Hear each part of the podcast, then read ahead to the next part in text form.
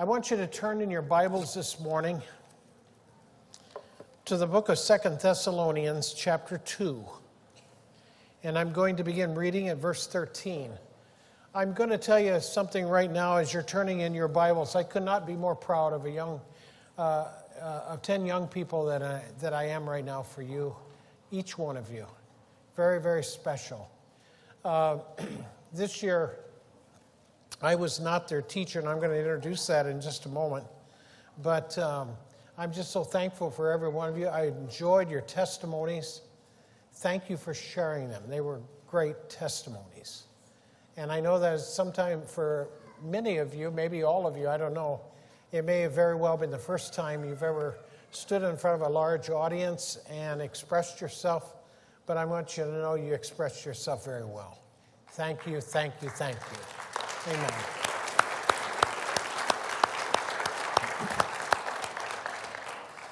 I want to share with you just uh, three or four verses here. The Bible says in verse 13, uh, But we are bound to give thanks to God always for you, brethren, beloved by the Lord, because God from the beginning chose you for salvation through sanctification by the Spirit and belief in the truth to which he called you by our gospel for the obtaining of the glory of our Lord Jesus Christ. Therefore, brethren, stand fast and hold the traditions which you were taught, whether by word or by our epistle.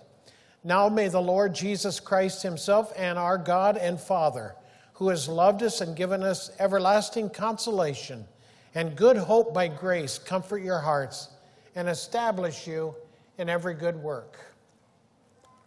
Without a question, this is a very special day in the life of our church, and even more so in the lives of these 10 young people. They are affirming their faith before you and before God Himself. We affirm in this church, we do not confer faith. Faith is not conferred, it is affirmed. Faith is acquired by what these 10 young people have just expressed to you by a personal relationship with Jesus Christ the Lord. It is a decision they make, it is a decision to invite Christ to be the Savior and Lord of their life. So they have finished a very rigorous journey. This journey began when they were in seventh grade, and it continued through their eighth grade. And during the course of that time, Essentially, they have covered every book of the Bible, and they have covered a number of doctrinal issues that come from the Bible. And so this is a fairly intense. Uh, this is not necessarily easy, but it's fairly intense. And the expectations are very real. They're asked to study, they're asked to respond, they're uh, just uh, all kinds of things.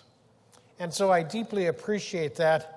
I want to recognize this morning their instructors. Uh, the seventh graders have been instructed this uh, uh, entire year by Donna Pearson and Danielle Pearson, and I'd like them to stand, please. And uh, also, I would like to have Katie Bindle. I know Katie is not here today, she's under the weather, but Katie has been their primary teacher here of the eighth grade students. And would you give them a great round of appreciation?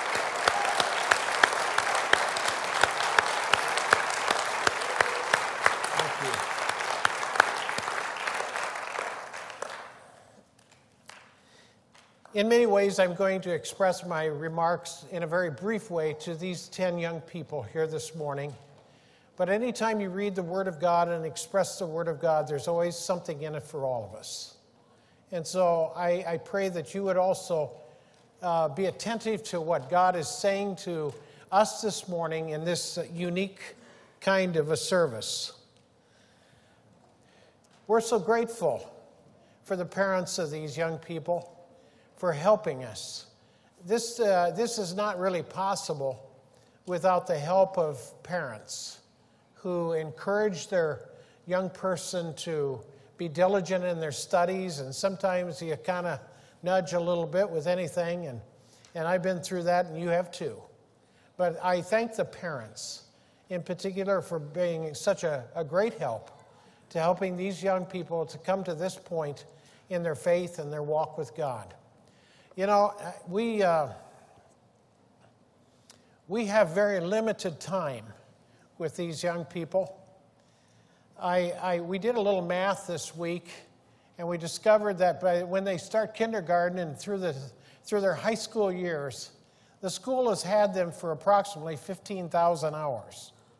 Uh, and that doesn't include any extracurricular activity or anything like that.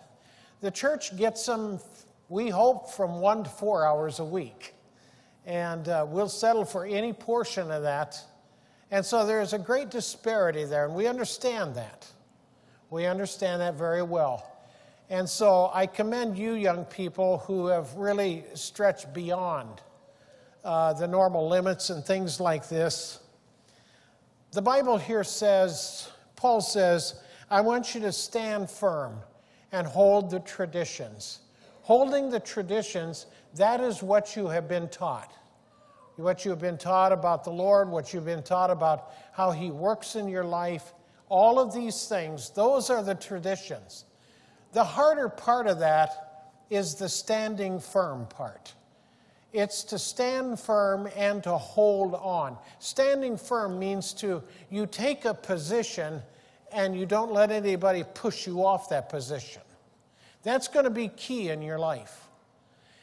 Holding on, holding on, holding on firm to the things that you believe. I, you, you probably already realize this by now in many ways, but there's a lot of things that are going to be pushed your way and they're going to ask for you to respond to it, to accept it, to believe it, or anything. Some of these are good things, some of these are not. I ask you simply to hold on to the things that you have been taught, the things of God that can, that can give you a stable life in a, in, a, in a season of a lot of turmoil. Hold on to that. Walk steady in that. Walk with God in that. And I think you're going to come out just fine. You're going to do just fine and be a blessing in this. I'm going to give you four quick things here that, that I want you to apply in your life. And one of those things is to be faithful in church. Now, I know that's, that's something you would expect me to say. And in fact, you expect me to say all four of these, in fact. But be faithful. There is so much advantage and so much benefit from coming to the house of God to learning what God is speaking into our lives today. There is so much to be a benefit from having a relationship with other people within the family of God, knowing people and knowing people that are willing to support you. This is important. Be faithful. Be faith and be faithful in in a day in which you don't even feel like being faithful. And usually that's going to be the most important day to be faithful. In that season, in that moment, when it's just simply kind of tough. Be faithful to the house of God, and I know this God will bless you for it. Number two, be faithful to the Bible. Read your Bible daily. Would you do that? commit yourself to reading this book. I, and I don't, I, I'm not into reading five chapters a day or three or whatever it is. Read your word every day.